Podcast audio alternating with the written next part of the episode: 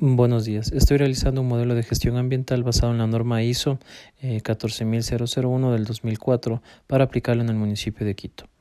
Tengo siete pasos, los que son primero un diagnóstico inicial, un objetivo y metas ambientales del GAD, el Gobierno Autónomo Descentralizado, la identificación de los requisitos legales, la identificación de los aspectos ambientales del GAD, la implementación del programa de gestión ambiental, la evaluación y retroalimentación y por último las certificaciones.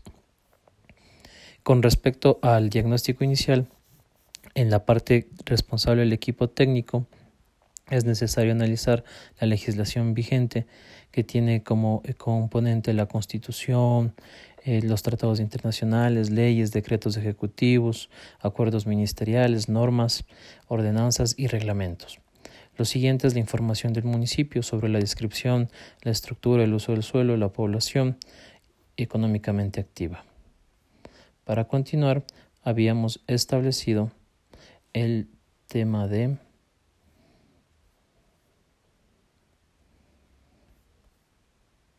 si el GAD posee eh, una estructura orgánica.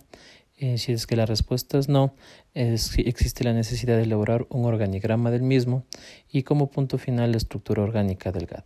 Y si es que la respuesta es sí, pasamos a la siguiente pregunta, es que si el GAD tiene una matriz FODA. Si no tiene, es necesario elaborar una matriz FODA y efectivamente terminar con la elaboración de la matriz como tal. Y con eso sería el fin del proceso número uno. Con respecto al proceso número dos, que son los objetivos y metas ambientales del GAD, eh, con la responsabilidad del equipo técnico, primero desde el inicio es establecer los objetivos ambientales del GAD, establecer las metas ambientales del GAD, para continuar con la asignación de recursos económicos para el programa de gestión ambiental, desarrollar el programa de gestión ambiental, todos estos pasos estarían a cargo del equipo técnico y como responsables del GAD sería realizar el programa de gestión ambiental, hacer la revisión del programa de gestión ambiental y si el GAD aprueba el programa de gestión ambiental se daría fin, si no se regresaría a la revisión del programa de gestión ambiental.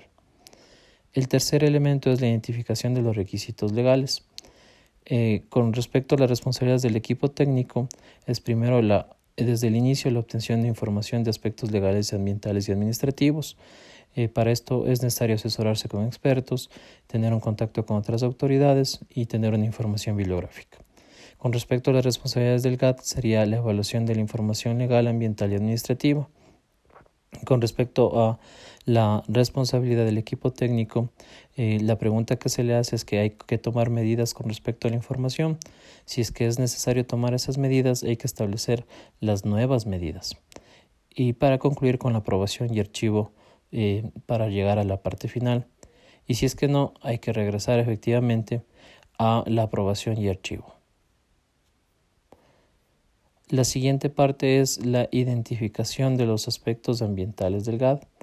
Con respecto a la identificación de los aspectos ambientales del GAD y con respecto a las responsabilidades del equipo técnico para iniciar, es necesario establecer los objetivos ambientales del GAD, establecer las metas ambientales del GAD, la asignación de los recursos económicos para el programa de gestión ambiental, para eh, avanzar con desarrollar el programa de gestión ambiental, la responsabilidad del GAT sería establecer como tal y elaborar el programa de gestión ambiental, revisar el programa de gestión ambiental y si es que no existiría eh, algunos inconvenientes, aprobarlo para dar paso final, sino regresar efectivamente a la revisión del programa como el punto que nos eh, que continuamos es la implementación del programa ya en sí de gestión ambiental. Esto es una responsabilidad eh, total del GAD como tal, del gobierno autónomo descentralizado.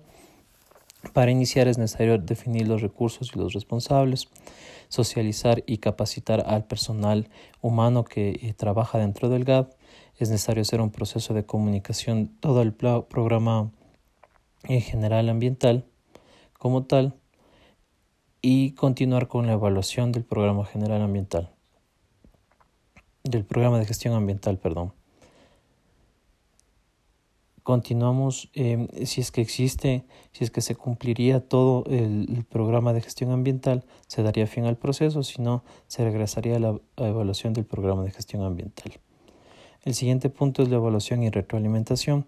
La, eh, desde el inicio el equipo técnico estaría cargado del procedimiento de evaluación y verificación para continuar con la evaluación del cumplimiento legal del gobierno autónomo descentralizado y si es que se cumplen los requisitos, se avanzaría con el control de registro de operaciones y las auditorías internas para ponerle fin.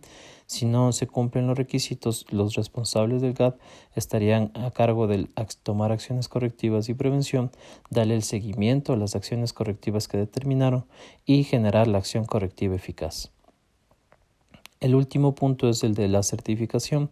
Quienes están a cargo del inicio los responsables del GAD y están a cargo de elaborar un estudio de impactos ambientales.